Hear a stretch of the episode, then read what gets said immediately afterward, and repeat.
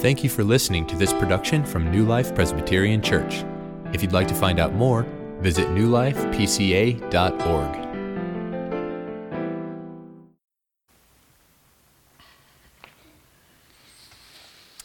Thank you very much, David, for leading us in prayer. Uh, you can open your Bibles, please, to the book of Genesis. Uh, we're still in chapter 1 of Genesis, so very easy passage to find. Very beginning of your Bibles. If you didn't bring a Bible, that's okay. We do have paperback Bibles that are distributed throughout the church underneath the chairs. Um, so if you don't see one immediately in front of you, you should be able to find one pretty close and uh, open that Bible to page one. Very common uh, difficulty, common dispute, I guess, that, that takes place is between um, those who would say they're people of science and those who are people of faith. And there's a common assumption that if you're committed to one, you can't be committed to the other. If you're a person of faith, that means you can't be a person of science. If you're a person of science, you can't be a person of faith. And sometimes people push this a, a little further and they say, actually, if you're just a rational or intelligent person, you can't have anything to do with faith or religion. Once you begin to get serious about faith, you have to kind of leave your brain aside. You can't use your rationality, rationality or your intellect. One of them has to go. Well, as we're going through this sermon series on the book of Genesis, we find that this is the book of the Bible where it seems like science and faith clash the most. And sometimes for people, this is just a, a deal breaker. People committed to, to science sometimes find that they just cannot bring themselves to commit themselves to Christianity because of alleged problems and discrepancies. But I, I want to share this with you. I came across this information as I was preparing the message this week. I wonder if you know that in the 20th century, of the people who have won the Nobel Prize, 60% of them are professed Christians. 72% of those Nobel Prize winners in chemistry are professed Christians. 65% of Nobel Prize winners in the area of physics profess Christians. 62% of Nobel Prize winners in the field of medicine profess Christians. So it would seem that there doesn't have to be a discrepancy between science and faith, between religion and rationality. I, I, don't mean any disrespect to science or to the scientists among us, but I would say that science, while it gives us a number of answers, it actually answers the easier questions uh, it's the Bible, it's Christianity that a- answers the harder questions, like who am I? And why am I here? Why do I exist? What is my purpose? What happens when I die? Why is there evil and suffering in this world? Is there a God? Is there a creator? And if there is, can I know him? Can I have any assurance that he's for me and not against me? Can I know that God loves me? Those are hard questions and impossible questions, actually, for science to answer. But they are questions that the scriptures give us very clear, reassuring, and comforting answers. Uh, science and faith, we need them both. Science tells us what is, Christianity tells us what ought to be. Science gives us facts, Christianity gives us meaning and purpose. It's one thing to live, it's another thing to know why you live. And that's what we look to the scriptures for. And what better way to figure that out than to go back to the very beginning and see where it all began? And so that's why we're here in the book of Genesis, going through this uh, great book, just one passage at a time. Last week, we looked at the first three days of creation, and today we're going to continue where we left off and consider the second three days of creation days four, 5, and 6. And those are described for us in verses 14 to 25 of chapter 1. So, if you're able, please stand and let me read this passage to us that we'll be considering today Genesis 1 14 to 25.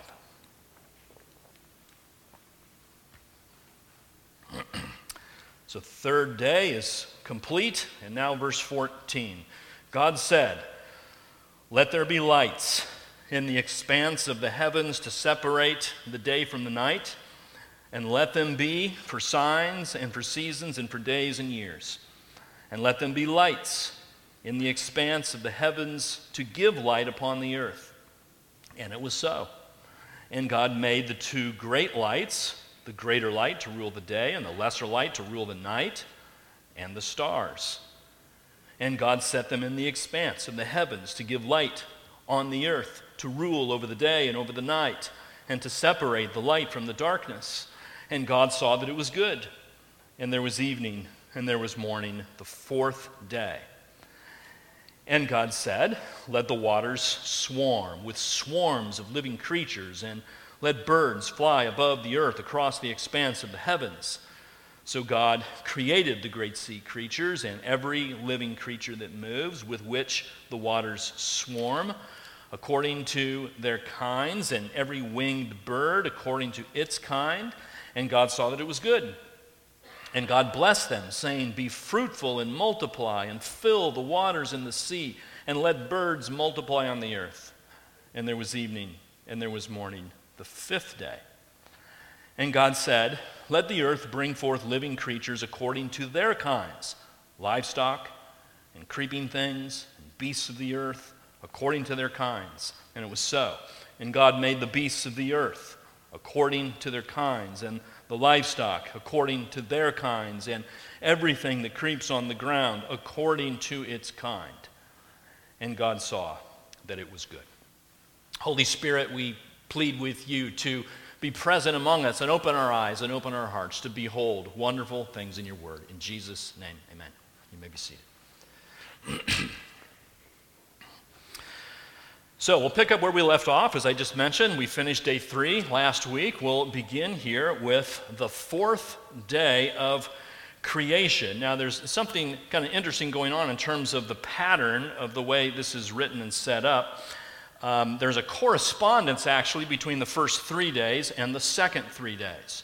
A correspondence between days one and three and four to six. And so we might describe it like this. In days one and three, one, two, three, God seems to be making a place for everything.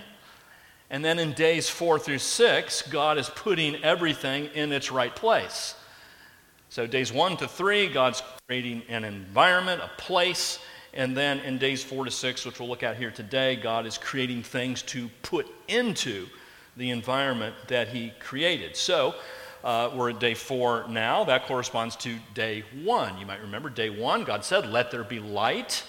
And now, here in day four, we're having the creation of uh, the luminaries, that is, the things that are going to be in place to give light on a constant, perpetual basis. In other words, the sun, the moon, and the stars.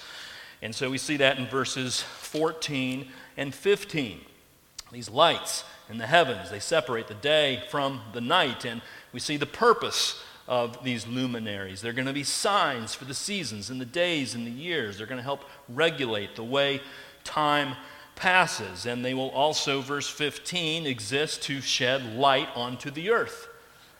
And the passage goes on to uh, give specific names, well, at least to kind of point out what each of these things is. In verse uh, 16, God made the two great lights. The great light, well, what is that? Well, the sun, right?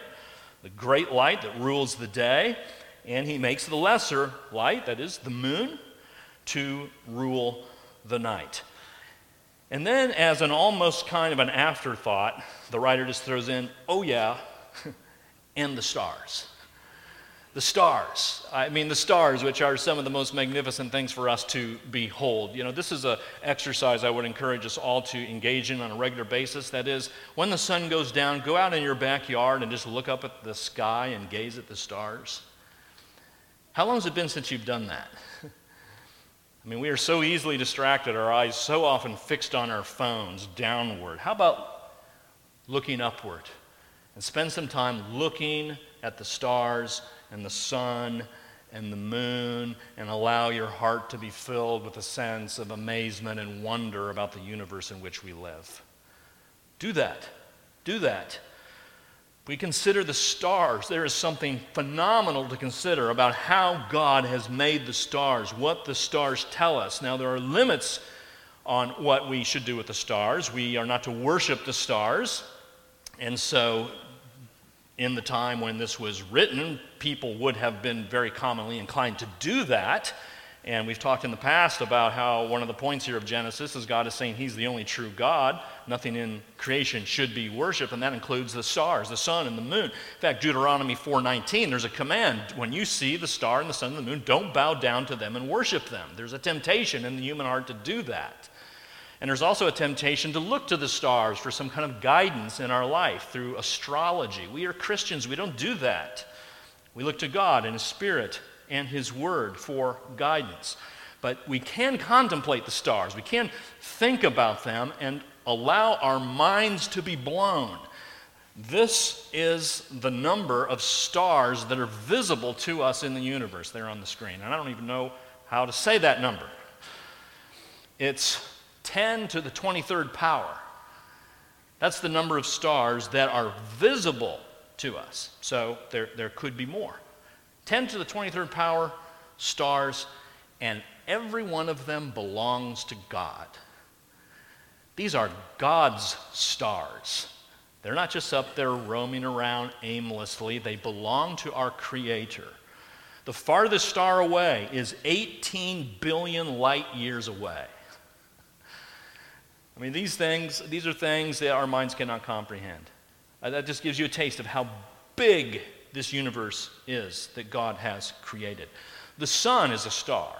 The sun is the star that is nearest to us. We look at the star, uh, the sun, and it's an enormous thing. Uh, do you know that you can fit one million Earths inside the sun? And the sun is just an average star as stars in the galaxy go. There are larger stars than the sun. And every one of them belongs to God. These are God's things. They belong to Him.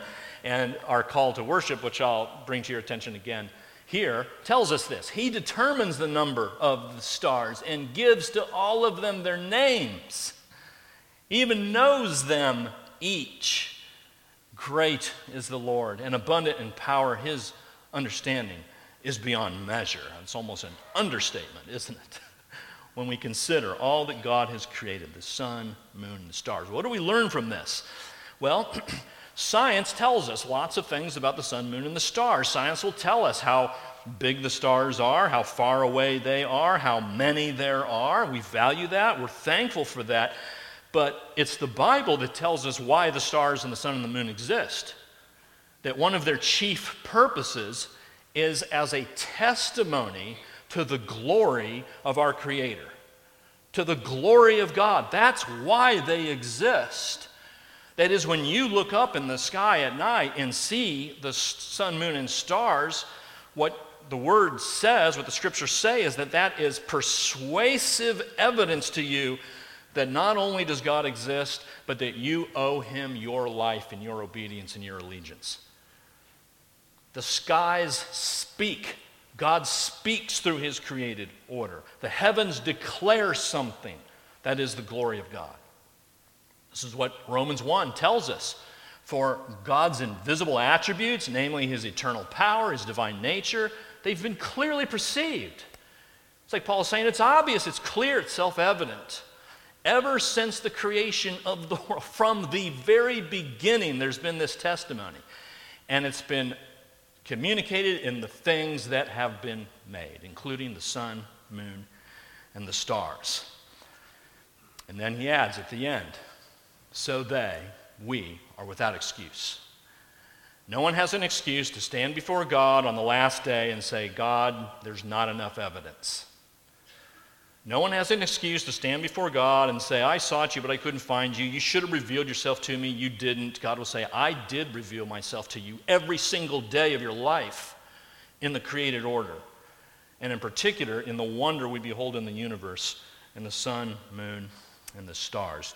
John Calvin says this wherever you cast your eyes, there's no spot in the universe wherein you cannot discern at least some sparks of his glory. The luminaries testify to the glory of God. now, um, a debate, a, a discussion that comes up when we look at Genesis chapter 1 and the description of these days is the question of what kind of days these are. Are these regular 24 hour days, or when Genesis talks about days, does the writer, does Moses mean something else? Now, some of you might be sitting here and thinking, what are you talking about? I've never heard about this. What, who cares about this? This is, seems irrelevant to me. This might be the first time you've even heard that it's an issue. But there are others who spend a lot of time talking about this and arguing and debating about this. For some people, this is a really big deal. Uh, for some people, this is the difference between whether you're really committed to the scriptures or not. That is, how long are these days? What kind of days are these?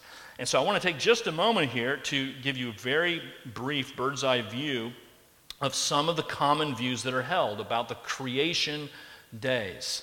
Theories about creation day. So, first of all, here's one view. It's called the day age view.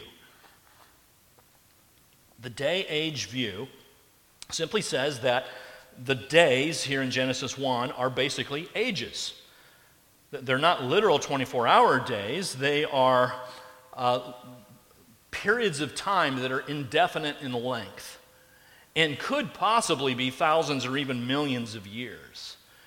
And one of the big reasons why we have these different theories about the length of creation days is because of what science has told us about the age of the earth. And so many theologians are working hard to try to reconcile what science says and what the Bible says. And many find it hard to believe, given what we believe to be true about the age of the earth, how these days can be merely 24 hours. That's, that's kind of the background for all of this. So the day age view says well, look, you know, look at what Peter says. He says uh, that one day is like a thousand years and a thousand years is like a day. So we clearly have a biblical precedent where a day is not literal, and sometimes we'll talk this way, right? We'll say, yeah, back in the day when I used to do this or do that. When we say that, we don't mean back in the day as if it's one specific day on the calendar. We mean back in a period of time in my past. And so this is what the day age view says. These are not 24 hour days, it's just an age. Now, the problem with that, though, is uh, that it doesn't really seem to be a, a natural reading of, of the text, but more specifically, what critics of this view will say is that if you'll notice on day three, the plants and the trees were planted, right? Now we've got day four where the sun is put into the sky. Well, if the day age is millions of years, how did those plants and trees created on day three live for millions of years with no sun because the sun wasn't created until day four. How could that happen? It's a good question. Seems like that would be difficult. Uh, so that's one critique of, of the day age view. Here's another view the framework view. The framework view says that these days should be viewed as kind of a metaphor, that this is a, a, literary device that Moses is using just to communicate that God has created all things, but he's not trying to communicate the length of the days. He's not saying that this creation week was exactly 144 hours. What, what he's doing is being kind of creative, maybe even a little poetic, using a literary device to communicate God's creation of all things. And so the framework view would say these days aren't meant to be chronological, they're not in sequential order, that it's topical. So the writer never intended for us to read this as a regular week, but just six different kind of areas or periods when God created. But the problem with that is that you've got every day numbered first day, second day, third day, fourth day. I mean, typically when we talk that way, we think in terms of a, a progression, an order. And we even see a progression of events going on in creation, right? We've got uh, you know, light and darkness, water, then we get plants, then we get dry land, then we get animals, then we get human beings. And there's a chronological progress that seems to be moving through the way these days are described. And so that seems to me to be a problem for the framework view. But lastly, there is what's called the calendar day view, the 24 hour creation day view, which says that these days are literal. The days described in Genesis 1 are intended to be 24 hour days. Now, how do we account for the age of the earth? What uh, supporters of this, view, of, this, of this view would say is that God created things with an appearance of age. And a perfect example of that would be Adam and Eve, right? We don't believe that Adam and Eve were created as, as babies. They were created as mature adults. We don't know how old they were, but they were clearly created with an appearance of age. And so perhaps that's how God created the entire universe. He created it in a state in which age, at least apparently, already existed. We see the repeated phrase here in these, this first chapter of evening and morning before every mention of the second, third, fourth day. That certainly seems to suggest a, a regular 24 hour day. This is the view that's been most widely held throughout church history. Now, there is a problem with this view as well, and that is, again, we're on the fourth day. The sun is created on the fourth day. If we're going to say that these are all 24 hour days, how do we account for days one through three when there was no sun? because the existence of the sun is how we determine how long a day is. So the sun was missing. How do we do that? I think that's a, a legitimate and good question. Um, God did say, Let there be light on the first day, so perhaps that light served as a, um, uh, you know, serve the same purpose as the sun would serve later on. Um, but that's a critique of this view. My, my point in presenting these to you is so that you can see that each view has its problem. There is no airtight view here. Now, personally, I, think I favor the 24 hour creation day view.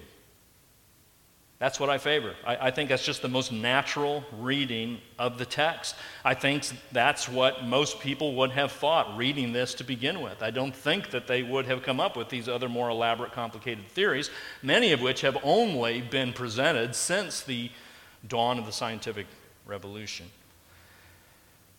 But in any case, I want to make sure that it is understood that this is a secondary matter, not a primary matter. This is not a hill to die on. That there are primary matters for us as Christians that we are sinners before God, that He has created us, that Jesus Christ has come as the God man, fully God, fully man, has lived a perfect life, went and laid down his life on the cross, is resurrected from the dead, and calls on us to repent and believe in Him. Those are the primary matters. Those are hills to die on. I don't think the length of creation days is that important. It's not unimportant, it's in the Word of God. Let's study it, let's think about it, let's talk about it. But uh, let's not divide over it. Our denomination, the PCA, had a study report out in the year 2000 in which um, it stated this We recognize that uh, good men and women will differ on some matters of the creation account.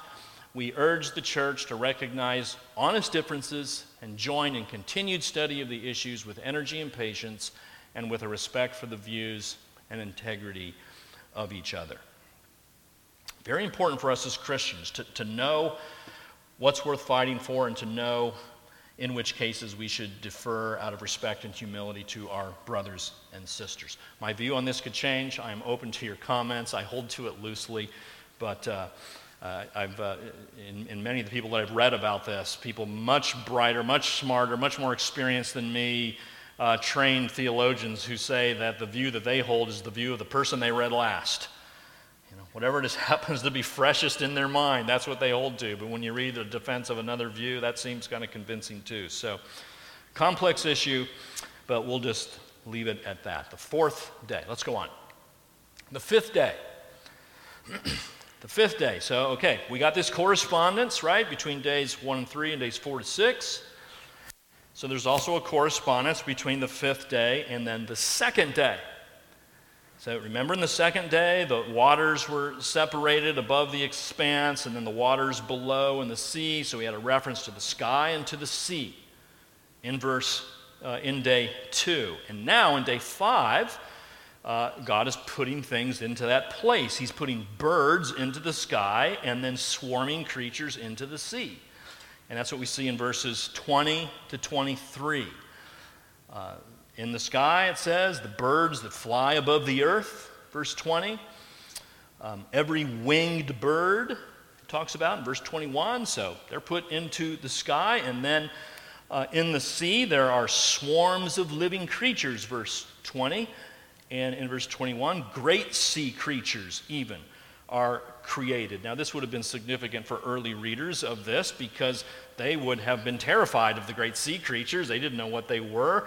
There was something mysterious and threatening about the great sea creatures. And so here Moses says, Yeah, the great sea creatures, they belong to God too.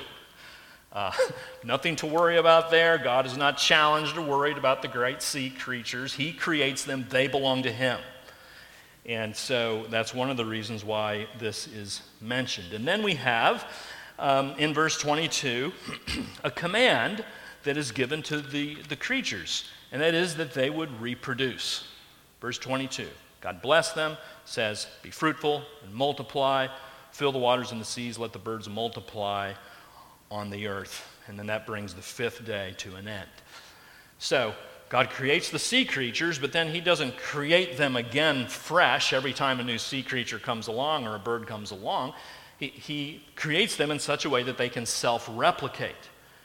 And so this is woven into the creation order, this kind of reproduction um, that goes on in the animal kingdom. Now, in verse 21, this phrase shows up that I think is very important. Verse 21, after the winged birds are mentioned, it's according to its kind. That phrase, according to its kind or their kinds, it's mentioned two times in verse 21, two times in verse 24, three times in verse 25. Look at verse 25. Made the beasts of the earth according to their kinds, the livestock according to their kinds, everything that creeps on the ground according to its kind. Now, when the Bible repeats something like that, you generally want to pay attention. That means this is important. Now, why would that be important? That this would say over and over again, according to their kinds, according to their kinds. Well, what this means in a very simple way is just that that animals reproduce according to their own kind.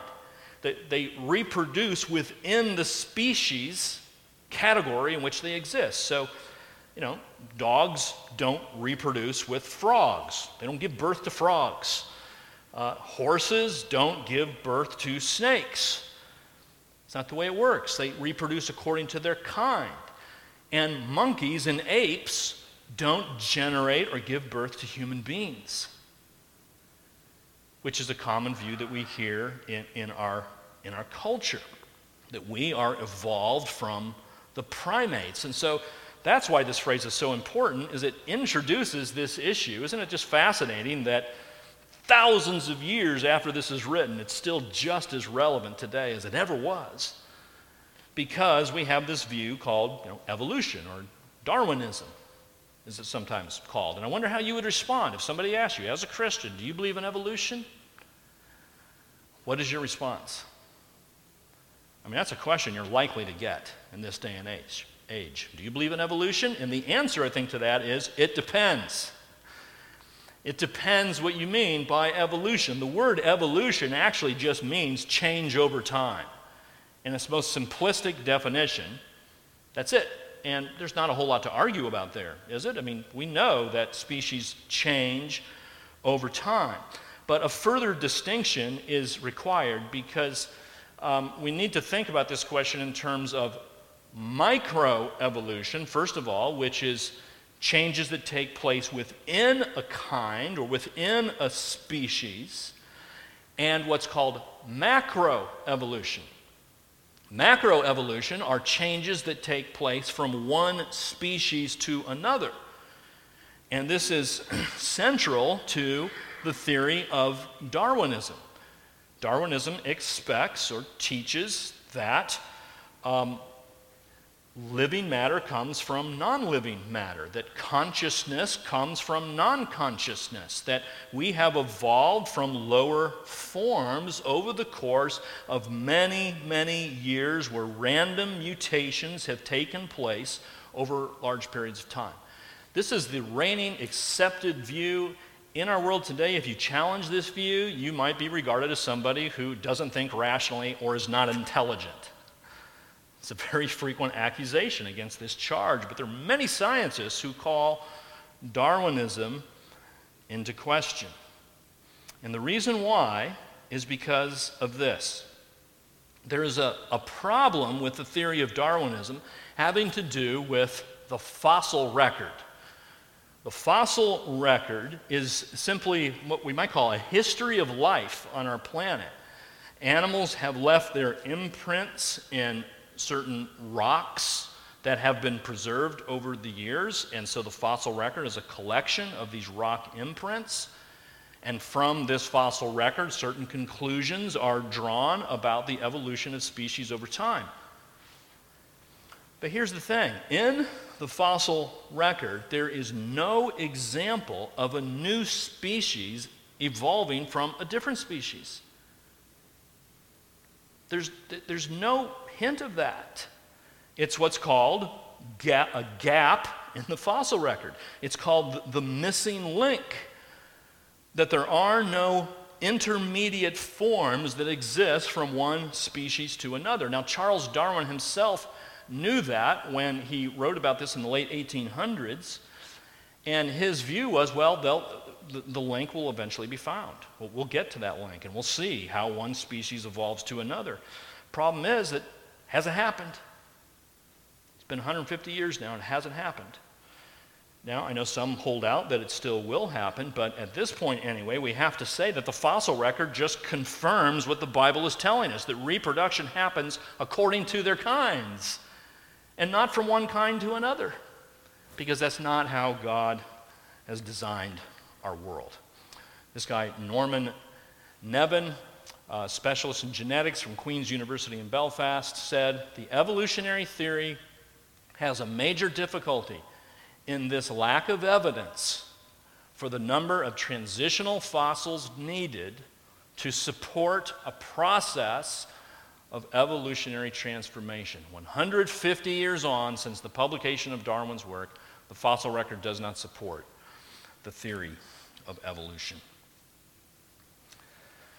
I just want you to be encouraged, friends. We, we, we want to engage with different views in our world, but you, as believers in the scriptures and as Christians, don't need to feel threatened by views that come along that seem to challenge the authority of the scriptures. The grass withers, the flowers fade, theories come and go, and the word of the Lord stands forever. And that's not changing. And so you have an opportunity. You got to decide what worldview am I going to embrace? You can believe in Darwinism as kind of a, a mindless, random, accidental, unguided, meaningless development of life.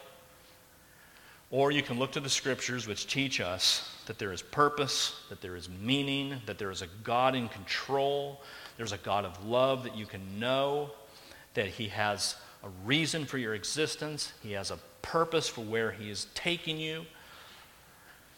And your life does have value in this world. You are valuable in the eyes of God because you're not an accidental mutation over thousands and thousands of years. So we see a great clue to that here in the fifth day with this little phrase, according to their kinds. Let's go to the sixth day. Verses 24 to 25. Let's consider the correspondence again, right? So we're day six. Day six corresponds to day three. You might remember in day three, the waters were separated and dry land appears. So now the question is who's going to live on the dry land? And the answer is that God is going to create the animal kingdom to live on the dry land. Land animals. We've got the birds in the sky, We've got the swarming creatures in the sea, but now on the land, we're going to see um, domesticated animals referred to as livestock here in verse 24 sheep, cattle, etc. Um, there are the beasts of the earth, it says in verse 24. That would be the non domesticated animals, predatory animals, lions, tigers, etc. And then there are creeping things, the smaller animals, mice, lizards, snakes, these are all created. And one thing that might be a new thought to you is that animals have a very prominent place throughout the scriptures. They actually show up over and over again. Uh, animal lovers are, are going to love this because God loves animals. And we should too. God loves animals. I mean, think of the Noah's Ark, right? I mean, we'll get to that, God willing, uh, when we get to the later chapters of, of Genesis. At this rate, it's going to take us a little while, but we, we hope to get there eventually. But God is very intentional in making sure the animals are spared from his judgment.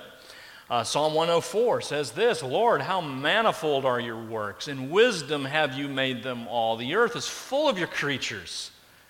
Here is the sea, great and wide, which teems with creatures innumerable, living things, both small and great, and they all look to you to give them their food in due season. When you give it to them, they gather it up. When you open your hand, they are filled with good things. Isn't that a beautiful picture of the hand of God just reaching down to the, the rabbits and the cows and the deer on the hills, just opening his hand and gently and generously feeding them all? He loves the animals. He takes care of the animals. He's good to the animals. And it's a godly thing for Christians to care well for the animals. Proverbs 12:10 says the righteous man takes care of his beast. And that can involve our care for farm animals, it can involve our care for our pets and how we care for our pets. Godly people care for their animals. This is important, I think, because it teaches us how to be compassionate to the vulnerable. Sadly, animals are sometimes subject to the cruelest intentions of human beings who have taken advantage of them in so many ways. They're vulnerable, they're weak, they need protection. And as we care for the animals, we learn how to do that. We learn how to better care for the vulnerable human beings in our lives as well. It was Abraham Lincoln who said, I have no time for a religion that doesn't make life better for a man's dog or cat. Christianity does want life to be good for, for dogs and cats. Francis Schaeffer said if we see an ant on the sidewalk, we step over it.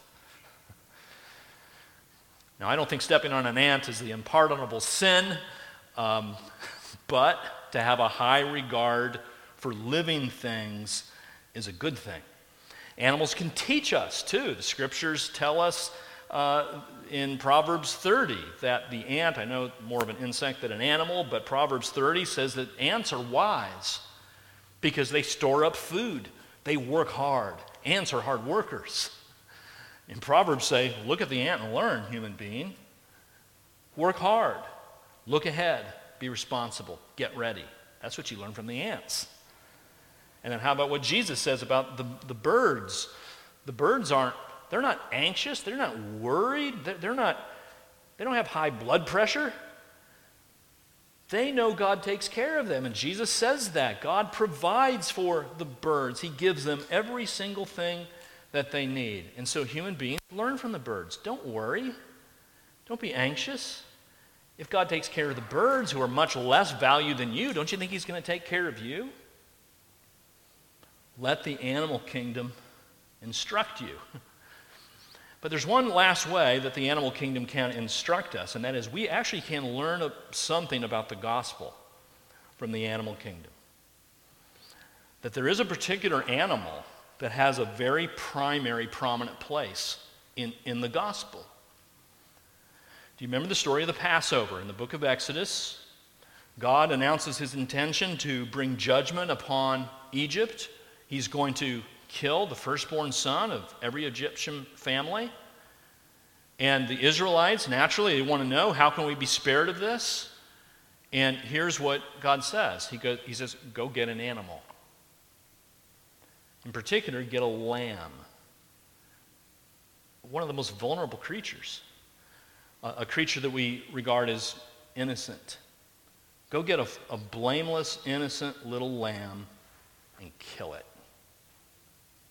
Kill that lamb, get its blood, put it on the doorposts. And God says, When I come by and I see that blood on the doorpost, i will pass over. I will not bring my judgment upon you because I've seen the blood.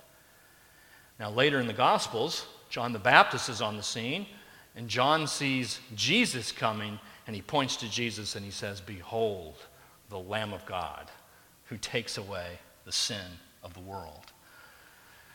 Jesus wasn't vulnerable. I wouldn't describe him that way, but he was innocent. He was blameless. And he did shed his blood, just like that Passover lamb. And he went there not against his will, but voluntarily out of love and obedience to his Father. And he laid down his life and he shed blood for you and for me. So that God now will pass over you, will not bring the condemnation to you and the judgment to you that you deserve. But he sees the blood of Jesus and he passes over you. And instead takes you as his child, as his son, as his daughter, and assures you of his love now and forever and forever and forever. So, what an uh, amazing thing that an animal gives us such a, a beautiful picture of the gospel. And today, God will take away your sin as well. If you will turn from your self reliance, turn from your morality and all of your religious performances and leave them behind and cling to Jesus alone, the Lamb of God, and He will remove all of your guilt and all of your shame. Now, there's one thing that we don't see about the animals, and that is that they are not created in the image of God. We notice that as a very important omission, but you and I are. And that gives us great dignity in this world, and that's what we're going to look at next Sunday, God willing. Let's pray. Lord, your word is great, is wise, is so full of truth, and we are grateful that you have spoken to us in it. Father, thank you for all that you've done for us in your Son to redeem us and to make us your own. And all these things we pray in Jesus' name and for his sake. Amen.